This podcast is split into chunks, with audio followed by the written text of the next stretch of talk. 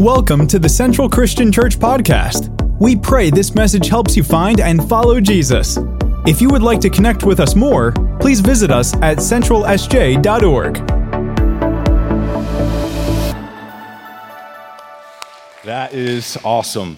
Well, hey, we are tying a bow on our series, uh, Beatitudes, and it's been our summer series, been in it for, for nine weeks. And so if you're new, uh, you can check out what you've missed on online, except for last week, because we had uh, Aichi here, one of our missionaries, uh, teaching on Blessed are the Persecuted. Uh, he, he, ministers in the Horn of Africa, specifically in Ethiopia, but because of uh, some of the nature of his work, because of the hostility in that region, we can't, can't allow that to continue to be online. Uh, so, man, if you missed it, well, you missed it, uh, but, it, uh, but everything else is, is on there, and you can check that out. Uh, but, but Jesus teaches us. He starts off his first sermon, his first public, comprehensive sermon in Matthew chapter 5, chapter 6, chapter 7. By far the greatest sermon ever preached. Teach on hot topics in culture then, and certainly hot topics in culture today. He, he starts off this sermon by letting you, let, letting me know how we can experience the blessed life he starts off each of these Beatitudes with this word blessed. It's the Greek word makarios. And it literally means to be happy, to be blissful, but not happy and like someone told you a funny joke, now you're smiling. Not, not blissful like, like there's no problems in your world, but like this soul contentment, this peace that, that just words cannot fathom, this inner joy that, that, that can never be shaken. And, and don't we all want that? And so, how appropriate is it that Jesus, in his very first sermon, would start by giving you and me a pathway to experience all those things that we really, really want at the core of who we are? And so, fair warning uh, today, you're going to have some moments where you think, I'm not sure I want to go there. Matter of fact, I put that in a box and it's tucked away nicely in the corner of my closet, and I just, I'm just not sure I can go there today. And I would just suggest if the Holy Spirit brings that to your attention, then maybe it's because He wants to bring healing to that relationship, maybe to that area of your life that you want to keep tucked away. And isn't it nice to know that, that the healer is still in the house? And, and He hasn't closed up shop, but sometimes we've just stopped bringing Him our junk so that we can experience healing. So if He brings it to your attention, I just say, man, lean into that because He's got good for you on the other side of that. So with that, warm introduction. Uh, why, don't we stand to our feet in honor of God's word? Uh, I like when we stand up just to let our body know, hey, something's about to happen. And I just believe when we read God's word, when we unpack God's word collectively, he speaks to us. He speaks to us as a whole, but he also he's going to speak to you individually. Some things that might not even be in my sermon, he's going to say to you because we're just opening ourselves up to what God has. And here's the word of the Lord to us today. It's found in Matthew uh, we're going to read the whole, all the Beatitudes. We're going to read chapter 5, verses 1 through 12, but the passage we're going to be studying is verses 11 and 12. And there's going to be some red letter words uh, on the screen. If you could read those really loud, really proud, out loud with me, that would be, that would be muy bueno. All right, here we go. Uh, number, verse 1. Uh, now, when he saw the crowds, he went up on the mountainside and sat down. His disciples came to him, and he began to teach them, saying, Here's his first words of this amazing sermon Blessed are the poor in spirit for theirs is the kingdom of heaven. Blessed are those who mourn, for they will be comforted. Blessed are the meek, for they will inherit the earth. Blessed are those who hunger and thirst for righteousness, for they will be filled. Blessed are the merciful, for they will be shown mercy. Blessed are the pure in heart, for they will see God. Blessed are the peacemakers, for they will be called sons of God. Blessed are those who are persecuted because of righteousness for theirs is the kingdom of heaven. And Pastor Aichi did such a great job unpacking that last week and giving us some perspective on what's happening on, on, a global scale when it comes to persecution. I think everyone who wants to live a godly life in Christ Jesus will experience persecution. I think persecution here in Silicon Valley looks different than it does in Africa, but nevertheless, I think it is very real. And Aichi unpacks some of those different forms of persecutions. But let's be honest, whenever we stand for righteousness, when we stand for what God's word says, and God's word is very clear whenever it comes to topics of sexuality and purity and truth and biblical justice and things that we're called to take a stand for. And when we do, you can, get, you can bet there will be, there will be persecution. But we, we will be people that live out that first beatitude we, we unpack. We hunger and thirst for righteousness. So, as we hunger and thirst for righteousness, our drive to, to hunger and thirst for righteousness, it, it, it continues even in the face of persecution. Now, here's our, our verse for today, and help me out with the words in red.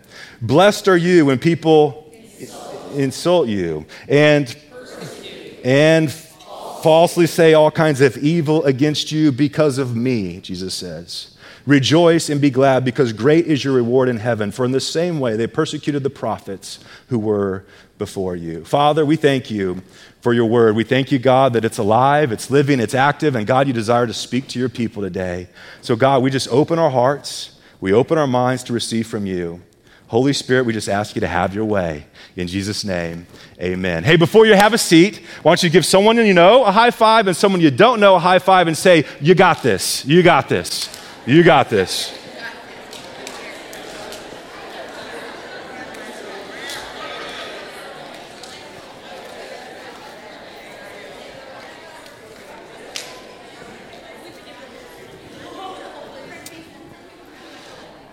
As we read that list of Beatitudes, whenever we become those people, whenever we begin to live out those, those kingdom principles, those really countercultural values that Jesus lists there, we not only experience the blessed life, but, but look at what Jesus says in the very next verse. So we, the Beatitudes, here's the very next verse. Here's what he says Then will be, you'll be salt of the earth, you'll be the light of the world. In the same way, let your light shine before others that they may see your good deeds and check it out, and they'll glorify your Father in heaven. The hope of the Beatitudes, the hope of the church, the hope is that you and I live out these Beatitudes, and as a result of us, a watching world will turn their attention off of us and onto God and glorify the God of heaven because they'll say, man, there's something different about them. There's something unique about them. And I don't know if you've noticed it in our culture today, but tensions are pretty high. Like people are quick to cut you off, they're quick to cancel you. I mean, you make one post on social media and you'll offend 10 different people 10 different ways. It's amazing, really. You, you drive on the highway and, and you're going like five miles over the speed limit, but they'll cut in front of you and they'll, they'll, they'll tell you you're number one in the process. And, and you'll be tempted to start to peel that banana too, but holster that thing, you Christian. We don't do that. Jesus offers us a different way to respond. And he invites us into this life. And here's what Jesus says. Here, here's our generations. Here's how he described it. Matthew 24, 10, he says, And then many will be offended and will betray one another. They're going to hate one another. Luke 17, 1, talking about our generation. It's impossible that, that no offense should come. I mean, people are just offended at every turn. You say, well, what's wrong with that? Like, what's the big deal about being offended? After all, they did. Proverbs 18 19 says, An offended brother is more unyielding than a fortified city, and disputes are like barred gates of a citadel. Ours is a generation that's very offended. And everyone's offended about something, they're offended at someone, and as a result, our societies become very unyielding. And there's no resolution, and so uh, we put these barred gates over our hearts, and then we wonder why we can't hear from heaven anymore. And so, what do we do about it? How, how, do we respond to that? How do we respond to insults and accusations and, and persecutions in that form? Well, I want to give you four principles, and if you're taking notes, this is where they begin. You might want to write these down. If you're not taking notes, you might want to write these down. Um, there are four increasingly challenging things that I think in, God invites us to respond in the face of, of persecution, in the face of accusations and and insults. And I would just say each four of these become increasingly challenging. And I don't know if this is a great way to start a sermon, but I'm just going to tell you, you're not going to want to do any of these. I don't want to do any of these. Eh, but the invitation is that, that as you apply these, the blessed life is on the other side of application here. And so, what do we do whenever that's the title of our message? Our response to insults and accusations. Here's number one if you're taking notes choose to overlook the offense choose to overlook the offense. Now, when it comes to relationships, it's important that we talk through offenses. It is important that we communicate. You can't just leave wounds unaddressed. Romans 12:18 says, if it is possible, look, if it is possible, as far as it depends on you, so you, you can't take care of their side of the street, you just got to take care of their, your side of the street, live at peace with everyone. But, but what happens whenever it is impossible? What, what, what, what do you do whenever you've tried to take care of it, you try to bring resolution, but there is no peace? There, there is no resolve in that relationship. Proverbs 10:12 says, "Love overlooks the wrongs others do." Proverbs 12:16, "The fool shows annoyance at once, but a prudent man, a wise man, here's what he does, he, he overlooks an insult." Proverbs 19:11, "A man of man's wisdom gives him patience, and it is his glory to overlook an offense." I was listening to a, a podcast recently, and uh, the CEO was talking about their company's policy on how they choose to respond to insults and accusations, specifically when it comes through social media platforms. And his response, I thought, was just it was just fascinating to me. He says, Man, we've adopted this, this policy based on this movie, War Games. And I don't know if you've ever seen this movie, War Games. It's this kind of old movie, but, but the premise of the movie is that there's this really smart high school kid, and he's this gamer, right? And so he goes into his room and he plays video games all the time. And he's playing this video game uh, that where he, in this video game he launch, launches missiles at, at different people, and it's like kind of like I don't know, probably Clash of the Clans or something like that in an old school version. But what he doesn't realize as he's playing this video game, he hacks into NORAD. And so he actually hacks into the Northern, uh, North American Aerospace Defense Command, and, and he's really about to launch nuclear warheads at real countries in real time. And so the FBI show up and they're like, hey, hey, this isn't a game. Like you've, you've hacked into NORAD you're going to bomb real people. And he's like, oh my gosh. And he tries to stop, but the computer takes over. And so the computer's really about to launch active warheads on different countries from this kid's bedroom. And so AI's taken over and they don't know what to do. And, and so they come up with this idea. They say, well, hey, let's, let's give the computer different scenarios to see how this plays out. And so they, they say, hey, okay, we're, we're going to bomb China. China's going to bomb us. Bomb, bomb, bomb, the whole total destruction. All right, we're going to bomb Russia. Russia's going to bomb us. Total destruction. And they run 20, 30, 40, 50 different scenarios into this computer. Bomb, bomb, bomb. Same result every time. Total destruction, total destruction, total destruction, total destruction. Then all of a sudden, the computer goes blank. And it brings up this message Professor Falken, strange game. The only winning move is not to play. The only winning move, not to play. Why? Because in the end, when someone insults you, you insult them, bomb, bomb, bomb, bomb, bomb, where's the relationship? Total destruction. The only winning move, choose not to play. And Jesus calls us to a higher level. We're not going to respond like everyone else in society does. It's not bomb, bomb, bomb. No, no, no, no. We're going to choose to overlook some offenses. We, we try to resolve it, but when there is no resolution, we say, okay. And we choose empathy. Empathy is a choice to, rather than uh, imagine and mull over what they've done, we imagine the pain that they must be experiencing. I mean, for someone to cut you off on the highway and tell you you're number one in the process, I mean, what is going through their mind? And you just begin to empathize and think, man, they must really, they must be really having a hard day. And rather than wanting to bomb them back, it leads us to this place to say, God, would you just help them? They got some junk going on. Here, here's this is in your notes. Love looks past the behavior and imagines the pain in their life. Love looks past the behavior and just imagines the pain that they must be experiencing in their life. And so we're going to choose to overlook some offenses. Second thing, uh, keep my heart free from unforgiveness. If we're going to we're going to live this blessed life, and we face persecutions, insults, accusations, it's going to be vital to keep your heart free from unforgiveness. I'm not going to spend a whole lot of time on this because we've touched on this throughout these uh, summer teachings, through these Beatitudes, but uh, this fall I'll, I'll be teaching uh, on some different uh, prayer models uh, that the Bible offers, and one of them is the, the Lord's Prayer. And I've been, for the past few months, just been every morning, first thing when I wake up, I try to pray through this Lord's Prayer. Not, not like just recite it, but think of Father in heaven, hallowed be your name, and start with, like, God, you're awesome. And just let my mind settle there for a little bit and just talk to God about how worthy He is. But, but here's one thing in the Lord's Prayer that God invites you to pray every single day Luke 11, 4.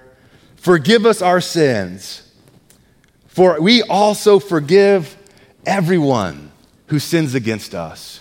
And I just start my day thinking, God, if I offended everyone, if I offended any, I might have offended everyone. Uh, if I offended anyone, though, is anyone offended me? God, how can I, how can I give them back to you? Because, God, I want your forgiveness in my life. And apparently, it's kind of contingent on how I forgive other people. And in life, we can make decisions based on principles, Uh, we can make decisions based on pressure. In principle, a principle is simply a predetermined decision. We're called to live by principles. So when the pressure comes, we've already made up our minds. When someone insults you, We've, we live by this principle. We're going to be people who forgive, and so we forgive people quickly. I saw this illustration recently, and professor asked the students, how, how, much does this, how much does this bottle of water weigh?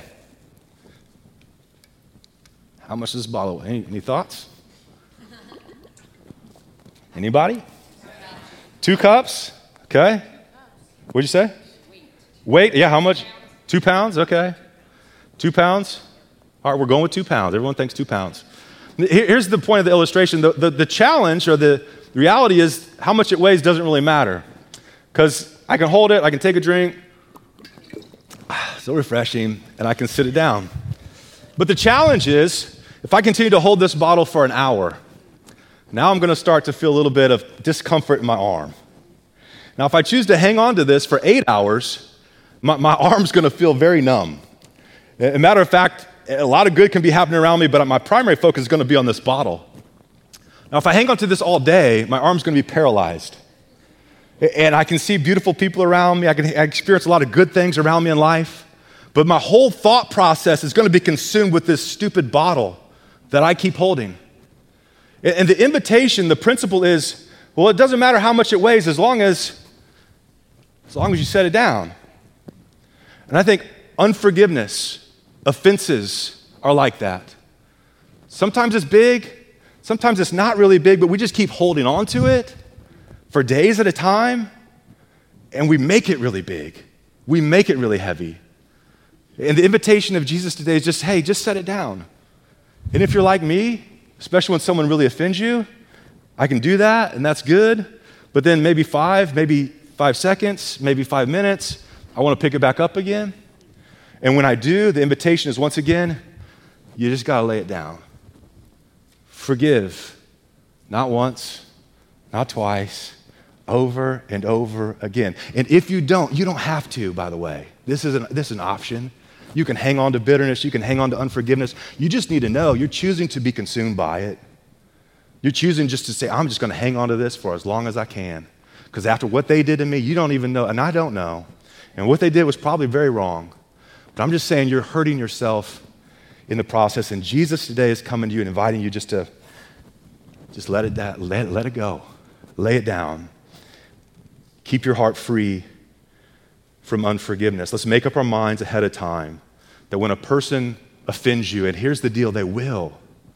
It's not a matter of if, it's when. They will offend you.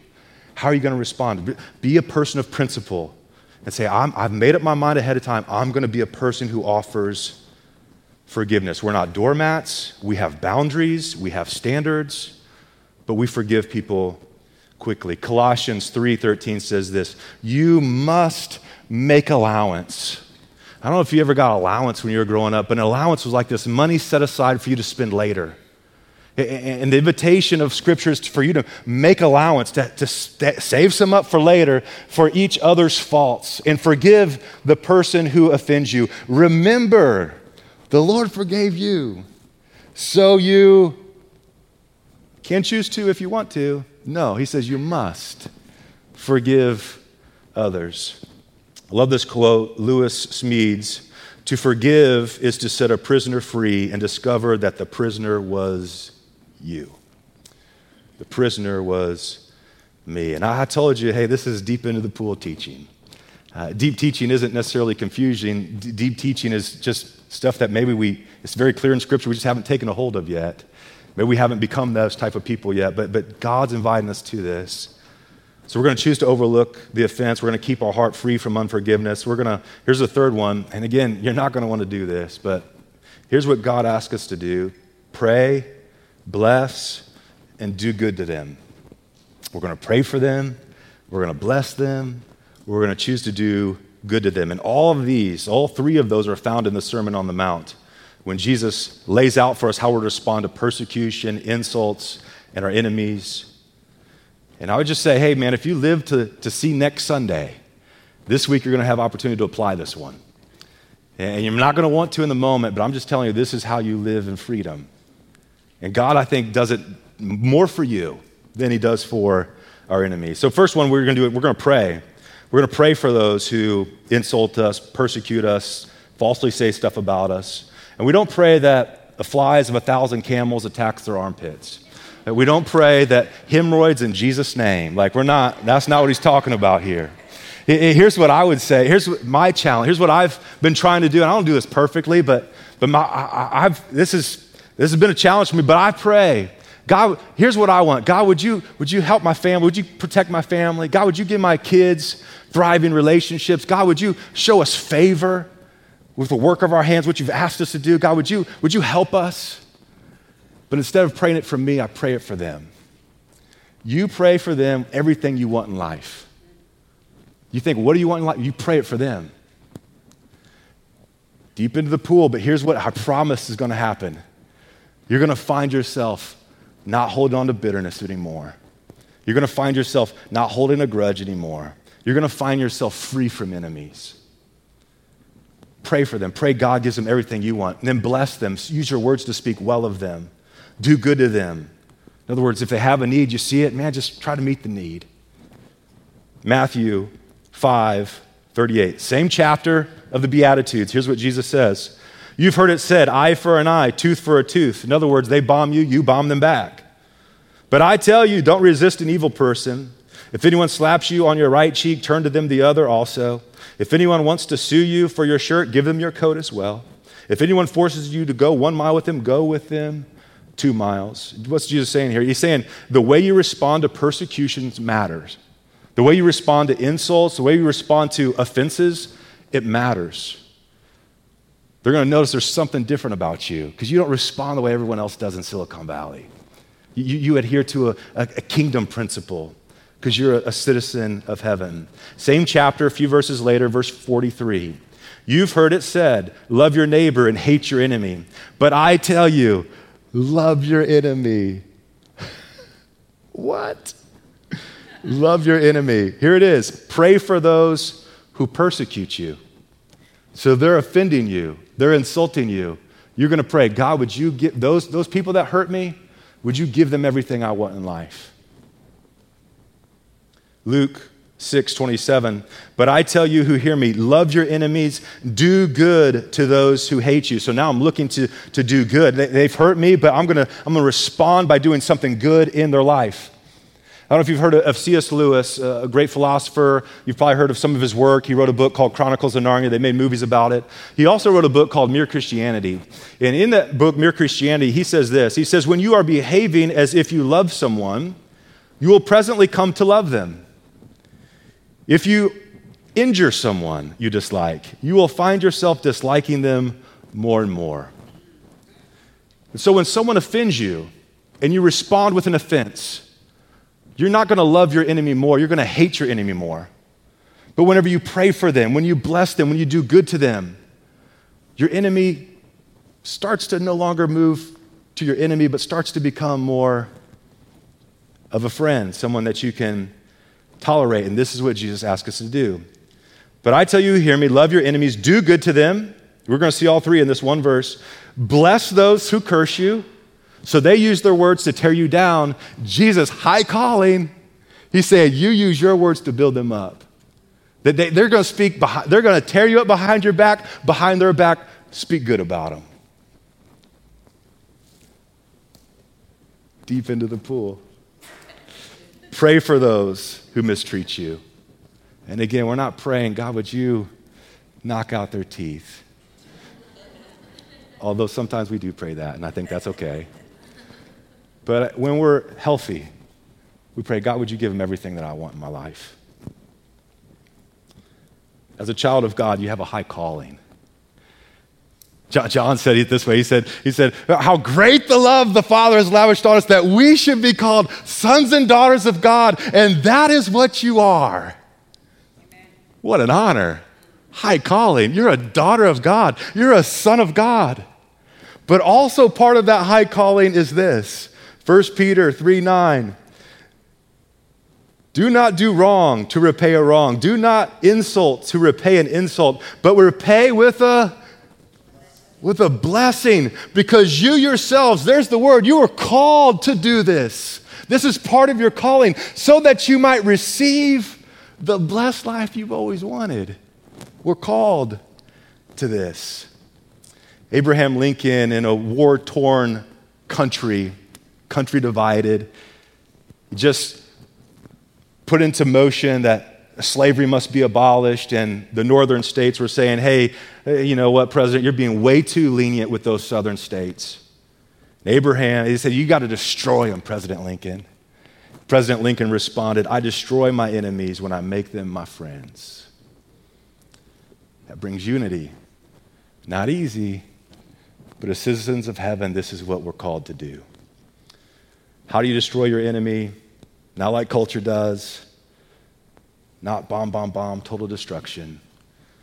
Citizens of heaven, we destroy our enemies by praying for them, blessing them, doing good to them. So we're going to choose to overlook the offense. We're going to keep our hearts free from unforgiveness. We're going to pray, bless, do good to them. And this last one's worth a sermon series in and of itself. This is the single greatest, I would argue, the single greatest key to living a life of joy, a life of contentment here on earth. In the midst of life's highest highs, this will keep you grounded. In the midst of life's lowest lows, this will lift you up. In the face of extreme persecution, you can walk with joy when we apply this final principle to our life. And here's the principle remember the eternal reward. Remember the eternal reward. There's a situation I've been thinking about, processing, spent some time this week, couple days fasting, praying, God, I need breakthrough in this area of my life. God, would you help us? Would you reveal to us such and such? And you know what? The breakthrough, it came, but not in the way I was expecting. I was reminded of this principle that this situation is very temporary, but there's eternity at play. And it's not that the situation doesn't matter, it does. We still need resolution. But in light of eternity, I can sleep at night. Light of eternity, it's not eating my lunch anymore. Here's what Jesus said, Matthew 5 11 through 12. Blessed are you when people insult you, persecute you, falsely say all kinds of evil against you because of me. Rejoice and be glad, because great is your reward in, in heaven.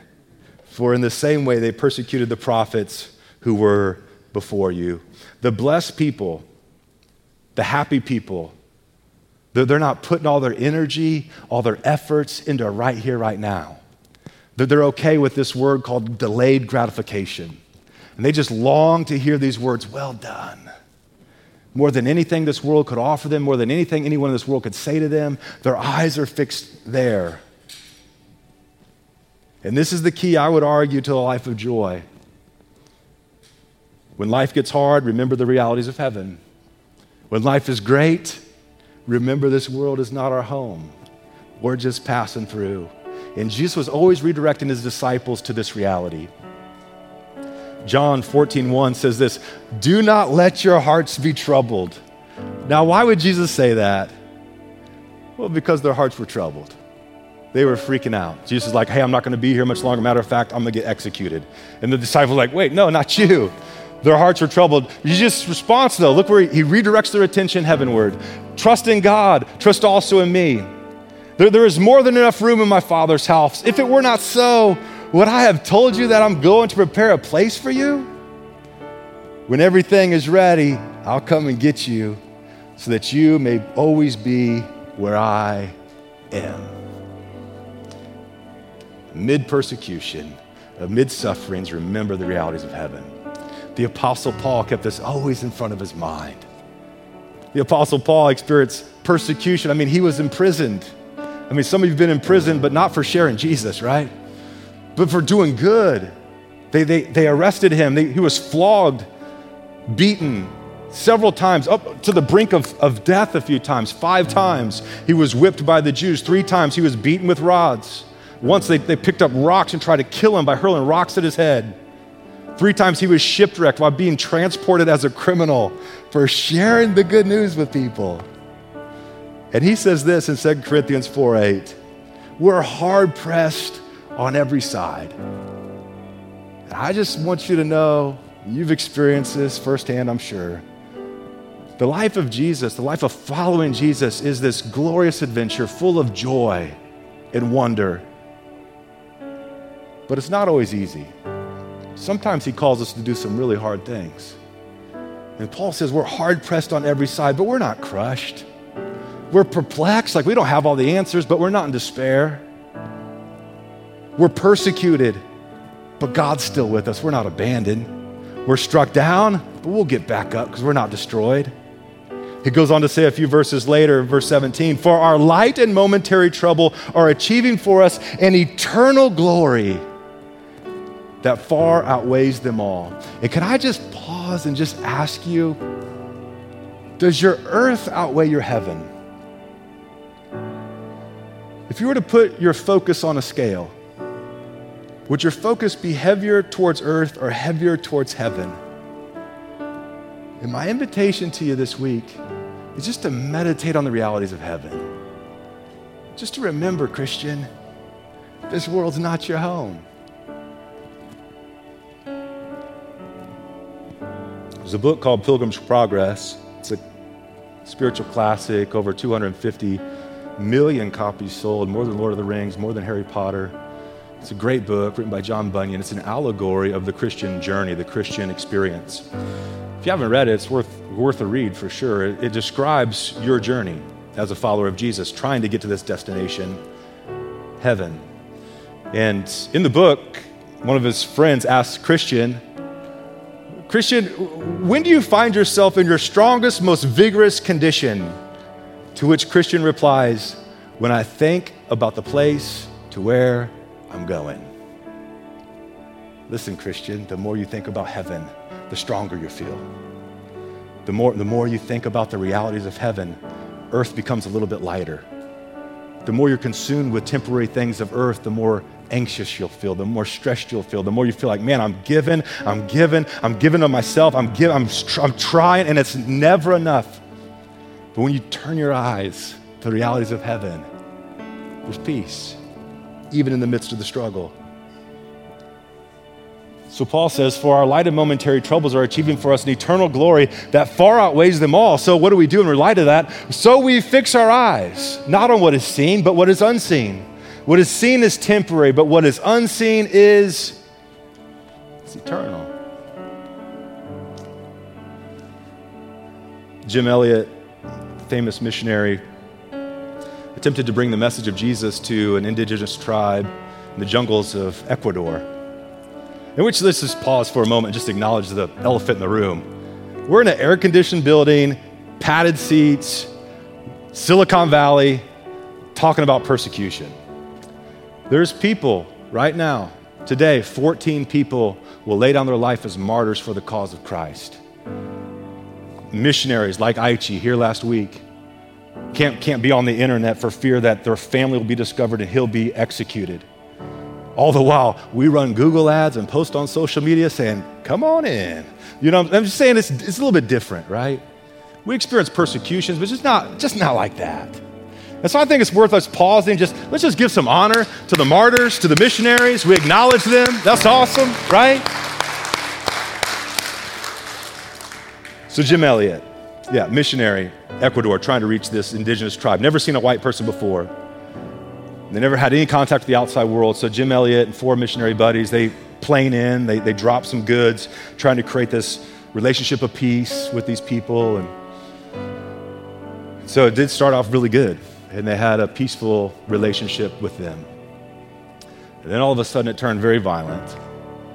And Jim Elliot and four missionary companions were executed, were put to death by the very people that they came to bring to life. His wife, Elisabeth Elliot, would later write a book called Through the Gates of Splendor. In 2005, they came out with a movie that documented part of the story called End of the Spear.